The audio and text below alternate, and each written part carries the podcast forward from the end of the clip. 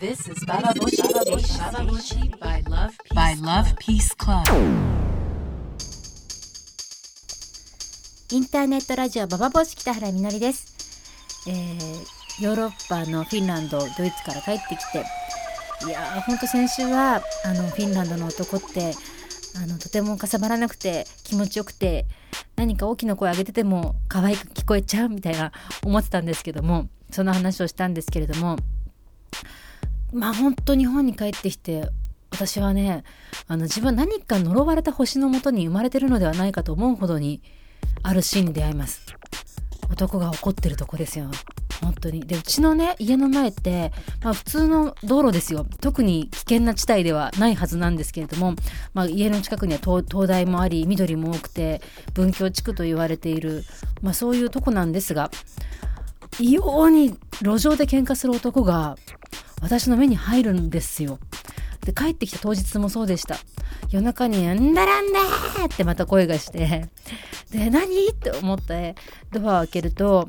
あのタクシーの運転手と普通の軽トラの、まあ、運転手の男が大声で喧嘩してるのね。で多分年の頃2人とも20代後半ぐらいの男同士なんだけれどもまあ何か行き違いがあったんでしょう運転しながら「降りてこいこの野郎!」みたいな。であの大喧嘩よま、しばらくそうしてると誰かが通報したんでしょう警察が来てまあまあまあなんですけど警察には2人とも怒鳴ることはなく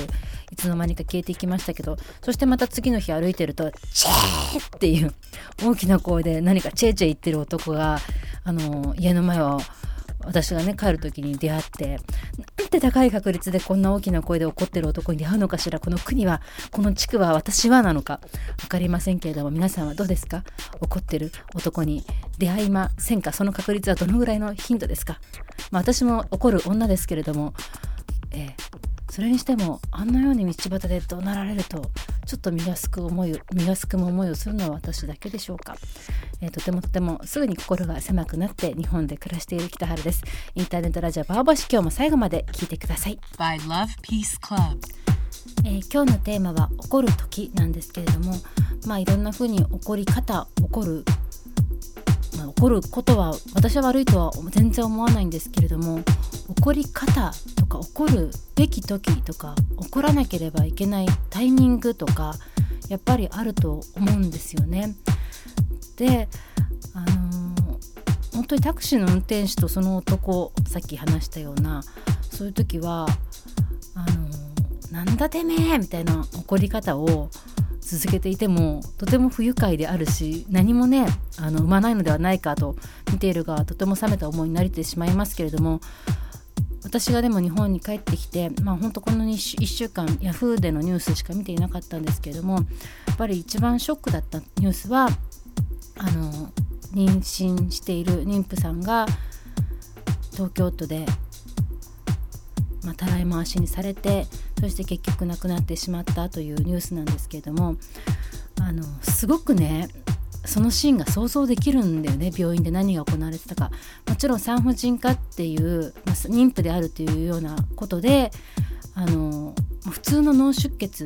脳内出血の状況よりも遅れてしまったっていう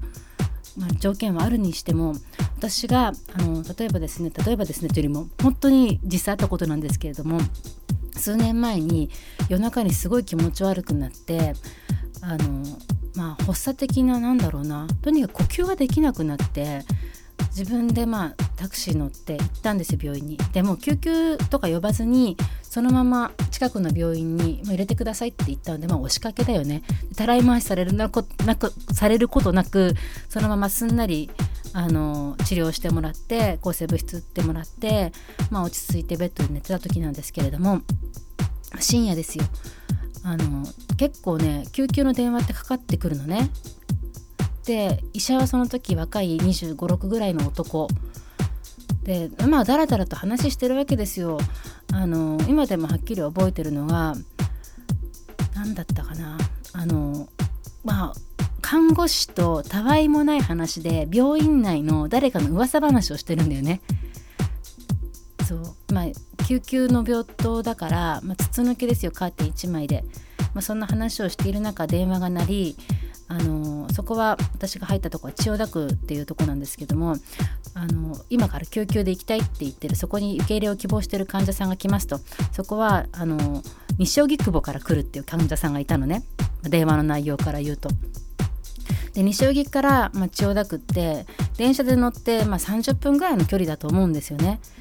でそしたらその医者が何を言ったかというとまあこっちに来るよりもあのー、こっちに来るよりも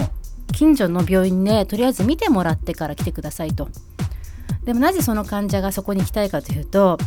あのカルテがあっていつもいつも昼間はその病院に通ってるから自分はカルテがあるところで入りたいんだっていうふうに言ってるのね。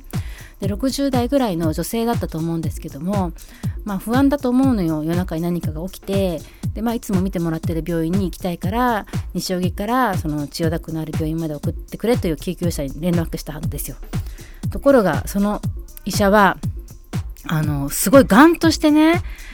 うちに来るよりも近くの病院にまず見てもらった方がそれは救急だからその方がいいっていう風に言うわけ。でも看護師で救急車の人もさ向こうであのなんか聞いてるんだけどもまあ押し問答になってるんだよね。受け入れてくれと。いや受け入れるよりも救急なんだからそっちで見てくれと。近くの病院にまず入れと。で私はあのすごくねあのそのまあ救急車に乗って不安な状況で体の変化が、まあ、刻々と変化していくそれも悪い方向に乗っている女性の気持ちを考えてものすごいもう怖くなったわけよ。多分彼女は自分の身を一番分かってるからで一から説明しなければいけない病院に行くよりもして深夜で誰がいるか分からない病院に行くよりも少なくともカルテがあって自分は通い慣れてる病院に行きたいって不安な気持ちがあるからあのまあちょっと遠いけれども電車でねあ多分車で2 3 0分のとこだけどそこ行きたいという希望を出してるわけじゃないですか。でもその医者はあのまあ、医者としての判断は緊急なんだからそっちの近くに行けばいいっていう話なんだけども私にはその精神的なあのその患者が感じてるかもしれない恐怖っていうのはこの人は全く分かんないだろうなっていうような気持ちになったんだよね。そう。でその後どうなったかっていうとやっぱりちょっとまああの断ってくださいっていう風な感じで電話を切ってそれでしらっとした感じで「でさあ」って言ってまた誰々先生の噂話を始めたんだよねその男の医者が。私は本当ねあの病院ってどこはっていう風に思いましたけどもまあひどいなと。そうね。でそれ本当会社みたいな感じなんだろうなと思うことよね。その時にあのでも医師患者としてはどういうふうに怒れるのかとか抗議できるのかっていうともう本当に弱い立場になっちゃってることも含めてすごく理不尽だなというように感じました。で本当にあのこれはあのね妊婦さんがどんどん頭が痛くなっていく時に苦しくてだんだん意識がなくなっていったわけじゃないですか彼女のその状況を見ながらもそう目の前にいながら何もできなかった家族の方は本当につらかったと思うけれどもあのその体制っていうのにやっぱりすごい憤りを感じますよね。ただただなんですけども私はここで思ったのがあのその後のあの家族、まあ、夫ですよねこの場合は。のあの反応についてなんですけども私はちょっとこのことについてちょっと考えさせられています。で彼はあの彼の、まあ、妻が亡くなった後本当に最も苦しかった人だと思うし最も辛い立場にある人だと思うんですけれどもあの、まあ、すぐに厚生労働省に対してあの、まあ、そして現場のお医者さんに対して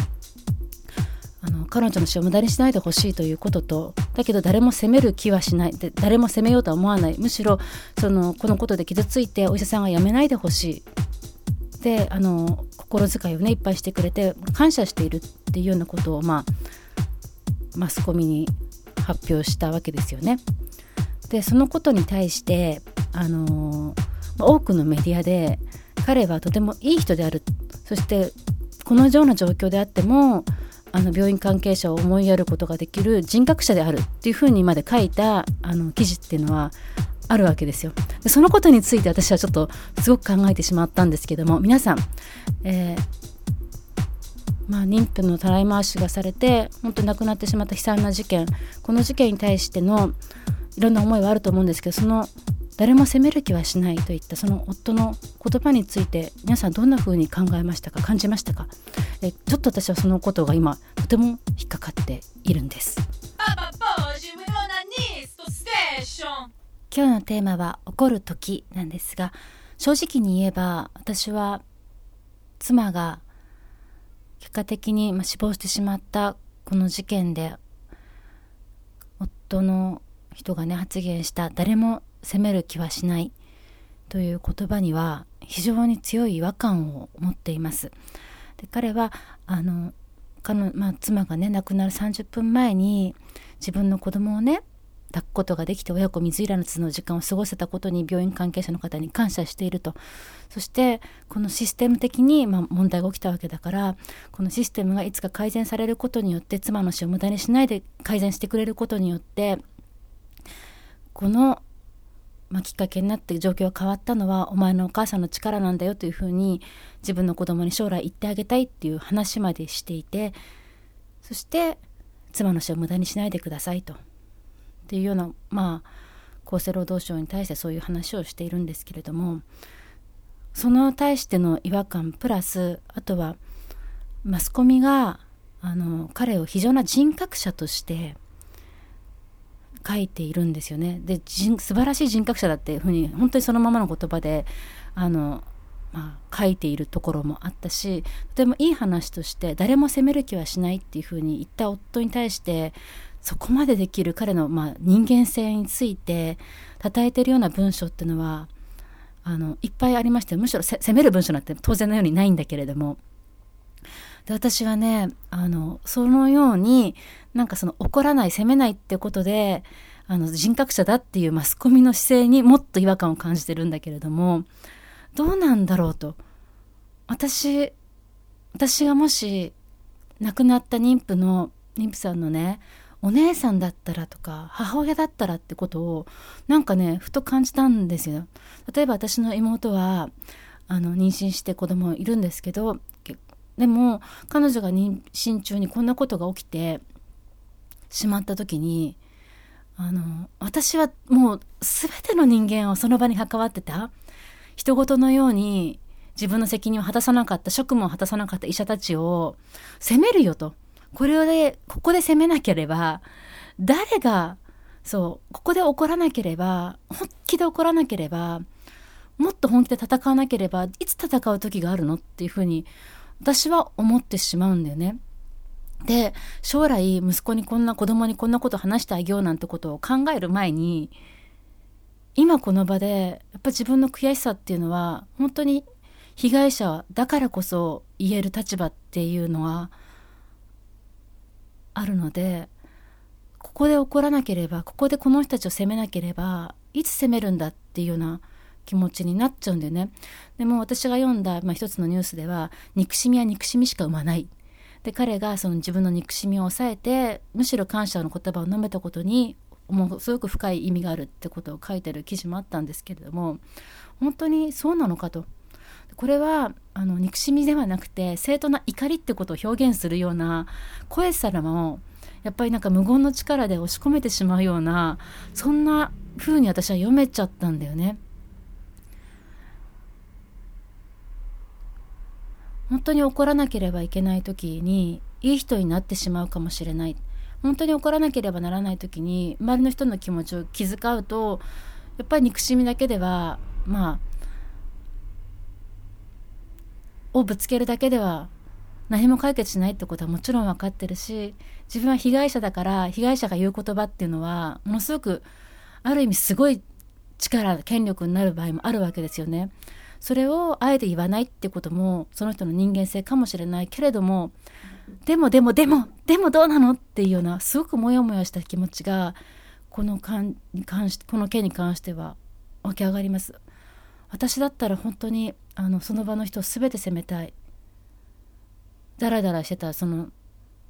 時システム的なことの問題とやっぱその現場に誰がどういうふうに働いてるかってことの重要性ってすごくあると思うからね、はあ、そんな風に思い私は怒るべき時と怒らなければいけない時で怒らない方がいい時っていうことを考えさせられてしまった事件でした。皆さんはこの事件をどういうふうにご覧になりましたか、えー、そしてその後の報道についてどんな風に読んだかぜひご意見を聞きたいなというふうに思います、えー、メールは、えー、投稿するのボタンを押していただくと直接私は読むメールに来ます。待ってます。This is Baba Boshi Station. By Love Peace Club.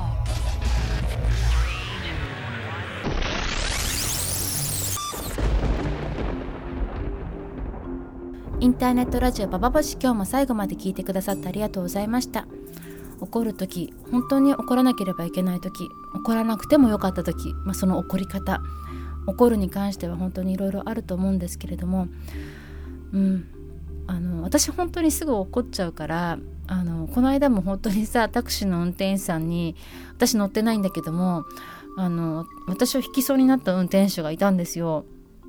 でその運転手が引きそうになったにもかかわらず私の歩き方が悪いと。なんか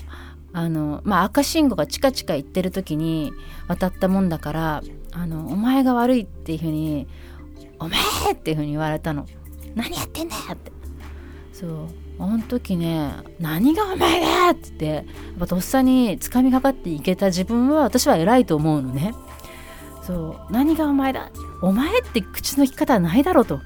で本当に危ないと思ってんだったらあのそうちょっと危ないからお気をつけなさいよっていうふうに言うべきだろうっていうふうに、まあ、ど怒鳴り返しましたけどでも、まあ、そんなのはさちっちゃな怒りじゃない？本当に個人に対しての怒りで本当に大きなものに対して怒らなければいけない。で今回のあの亡くなった妊婦さんの夫の方は本当に大きなものと戦わなきゃいけないところにいてその心痛は本当にもう想像を絶するものだけれどもだからこそなんですが彼しか言えない言葉彼しか言えないような怒りそうそれをしなかったことが褒められる世界って何だろうっていうような気持ちにやっぱり私はなっちゃうんだよね。で1ヶ月ぐらい前ですけど私夜中に目をぶつけてあのー、病院に緊急で行こうか行ったんですよ。あのなぜかっていうとレーシックっていう目の手術を受けてその手術って目の角膜の上のあの、まあ、1枚あの何？蓋を作るような形で表面を剥がすんだよね。でそれを蓋をするような形であの手術をするんですよ。だから私がすごく目を強い強打をして掃除してる時にもう本当にバカみたいなんですけど机の角に目ぶつけてあの表面に作られた蓋みたいなのがずれちゃったしシワがむにょって湧いたわけ。作られちゃったわけ。だからすごい痛かったしあのその状況危険だから、まあ、1日待ってもいいんだけれども夜中にレーシックのことに詳しい病院の人がいたら見てもらおうと思ってまあ、眼科では結構あの有名な病院に電話をして私レーシックの手術を受けています。でレーシックのそのフラップっていう、まあ、蓋なんですけどフラップがしわしわになってしまいました。どうしどうしたらいいですかと。そしたら見ます。来てくださいって言われて行ったんですよ。そしたらねあのそこにいたのは23歳ぐらいの本当に、まあ、若い病院の眼科医でその彼が言うにはあのまあ、目がねぶつけたからそれの目の動がどうなってるか分かんないっていうので、まあ、いろんなあの検査をしたんですけどもあの結局私はレーシックのフラップのがくしゃくしゃになってることが心配なので来たんですっ結局言ったんだけども彼は「あそうですか」と「でも僕はあのできません」と「しかもレーシックやってる人は今日いないのでできませんしあのまあ、とにかくあ紹介状書きますからっていう話になったのね。で私はレーシックがこういう状況になっててだからここの緊急に夜中来てるんですけど。でもできないっていうのは変だし紹介状は私はあの病院に行ってるので必要ないと。いつもの病院に明日行けばいい話だから昼間に。今紹介状必要ないですって言ってもその病院のお医者さんはねいやあの紹介状書かなければいけないのでっていうわけよ。で紹介状を書くと何かいいことがあるのかと私は聞きました。そうするとその医者は安くなりますっていうわけよ。でもそもそもね私が行ってる病院は眼科はいつもあのレーシックの手術を受けた後っていうのは検査代全部タダなので安くなるも何も必要ないしそもそもその何紹介状にお金かかるんじゃないですかって言ったら3000円かかりますってわけ。だったら紹介状本当にいらないから。あの今検査していただいたものだけで十分なのでしかもレーシック何もねできないんだったらもう帰りますって言ったらどうしても紹介状出さないとダメなんだって言うわけよ。システム上。システム上必要なんだって。だからもうそれですごく押し問答になってしまって結果的にはあの、まあ、払ったしお金を払いたくないっていうよりもそのシステムに対しておかしいよってしかも私レーシックあるからここに来たのにって何度も言ってももう通じなくてで結局帰って紹介状もらってもうその紹介状も何？普通の患者が開けられないようにさ強烈ななんかもう強固なシールが貼ってあって印鑑なんか押してあるんですけども、まあ、それ剥がして紹介状の内容を読みましたよなんて書いてあったと思うよあのお疲れ様です。お世話になります。いつもお世話になっております。この患者はなんか夜中に強打して何とかしてあの目があのねずれたと言っています。あのお忙しいとこ大変申し訳ありませんがよろしくお願いしますって書いてあったわけ。それが医者の言う紹介状。特にさ何かあのこの何あの患者がこの眼圧がどうでとかさそういう人にはわからないような、ま、一般人にはわからないような医者言葉で書いてある紹介状でもなくあのただのさメモなんだよね。よろしくお願いしますって。そんなものにお金を3,000払って紹介状と言われそれをもう出さなければいけないというシステムは何だと。医者のシステムって本当におかしなこといっぱいあると思うんですけどもそう私はあそこで怒ってあなたちょっとあまりにも着手定規じゃないのっていうふうに怒ったことがまあどんなふんだけどんだけそのシステムを変えたかどうかわからないですけれども変えないでしょうけどもでもそこでやっぱりねなんかあんまりにもおかしいことがまかり通っててそれを誰も口を出さない状況っていうのが続いてるんだなってそれが病院なのかなっていう気がとてもするんですよね。とてもじゃないけど命を任せるのはとても怖いというふうに思わなければこのシステムって何って感じさせられてしまいます。そういう時に私は責めない。だけど変えなければいけないのはあなたたちだと。そういう怒り方がまあ効くのかもしくは本当に怒りまくってどうにどうなしてくれんだどうしてくれんだというふうに叫び回る方がいいのか。本当にこれが私は分かりません。怒り方ということを考えさせられました。そんな今日この頃です。インターネットラジオバーボシ最後まで聞いてくださってありがとうございました。北原みのりでした。ババボシ by Love Peace Club